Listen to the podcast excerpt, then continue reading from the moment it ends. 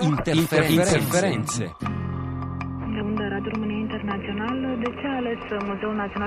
Andrea Borgnino con noi in studio come ogni giovedì per questa puntata dedicata al vertice della pace tra le due Coree. Allora Andrea, a che punto stanno le interferenze due Coree? A che punto sta la battaglia propagandistica? Buongiorno Luigi, buongiorno agli ascoltatori. Beh, guarda, io ieri sera mi sono messo in ascolto, ho voluto provare anch'io perché i segnali viaggiano in onde corte e arrivano fino a Roma, tanto sono potenti.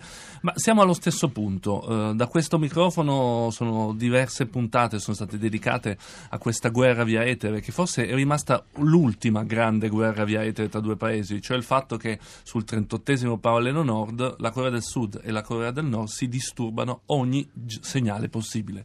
Quindi dai segnali radio, dalle stazioni radio fatte apposta, adesso ve ne faccio ascoltare una, si chiama Echo of Reunification, quindi c'è anche un nome sibillino fatta alla Corea del Nord, ma alla fine trasmette propaganda, ai segnali televisivi, tanto che una delle notizie di questi giorni è, iniziamo con questa che secondo me è molto interessante, la maggior parte delle ONG che operano in Corea del Sud e si occupano dei rifugiati, di chi è riuscito a scappare, ma anche Amnesty International, hanno scritto una lettera, sono in 40, al presidente Moon Jae-in dicendo che di portare a questo incontro di stanotte, di domani, una richiesta di smettere, di smettere con le interferenze con il GEMI, cioè di iniziare la riunificazione dei due paesi, iniziando la, dando la possibilità al nord e al sud di ascoltare la, e di guardare la propria radio e la TV. Ad oggi non è ancora stato fatto. Iniziamo a ascoltare il primo segnale che arriva dalla Corea del Nord.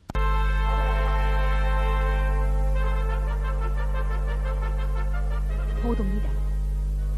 온 나라의 축복 속에 조선 소년단 제7차 대회가 열리게 될 수도 평양에서 전국의 소년단 대표들을 맞이하기 위한 준비 사업이 활발히 벌어지고 있습니다.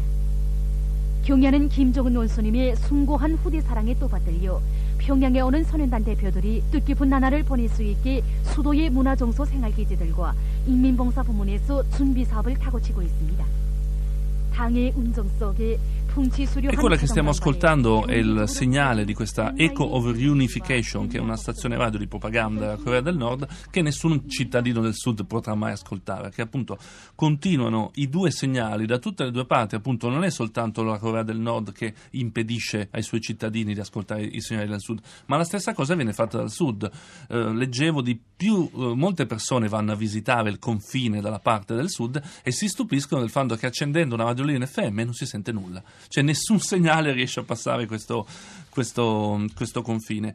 Eh, ho trovato anche questa notizia interessante, il Daily K è un sito dedicato alle, notizie che, alle poche notizie che arrivano da, dal, dalla Corea del Nord, che segnala che nelle ultime due settimane c'è stato un raid nella provincia di Ryanggan, eh, una delle province della Corea del Nord, a tutta la polizia andava casa per casa a controllare che nessuno utilizzasse una radio che permette di sintonizzare i segnali dal sud, perché le radio che vengono vendute dal nord hanno le frequenze fisse. Quindi evidentemente da questo punto di vista non c'è stata nessun passo indietro rispetto al controllo. Vi faccio ascoltare l'esperienza d'ascolto fatto appunto, l'ho trovato su YouTube, questa è una clip fatta da qualcuno che è andato sul confine e ha acceso la radio, ecco che cosa ha ricevuto.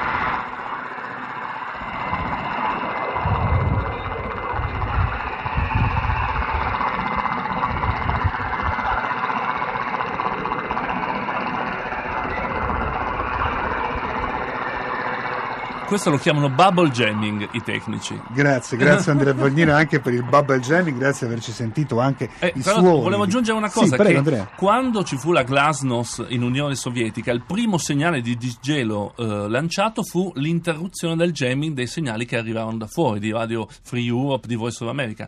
Potrebbe, la stessa cosa potrebbe accadere appunto tra i due paesi. Però è interessante segnalarci che questo ancora non è Ad arrivato, non è successo. invece insomma la, la, la stampa si era molto eccitata per la notizia del, del, spento dello spegnimento del megafono che i cittadini della Nord Corea non potevano più godere della K-pop che veniva mandata. Peraltro, sono anche un altro dato interessante, in uno dei primi test uh, missilistici fatti dalla Corea del Nord, la Corea del Sud, non avendo missili da lanciare, aveva risposto proprio lanciando un'offensiva attraverso la, la, la K-pop, attraverso il pop coreano. Che è una e, delle loro vere armi di Che è una delle vere grandi armi e qua si parla, insomma, tra, da, da, si passa dall'hard power al cosiddetto soft power, un discorso che abbiamo già fatto a Radio Mondo e che riprenderemo seguendo chiaramente l'evoluzione di questa speranza di pace che si è aperta nella penisola coreana.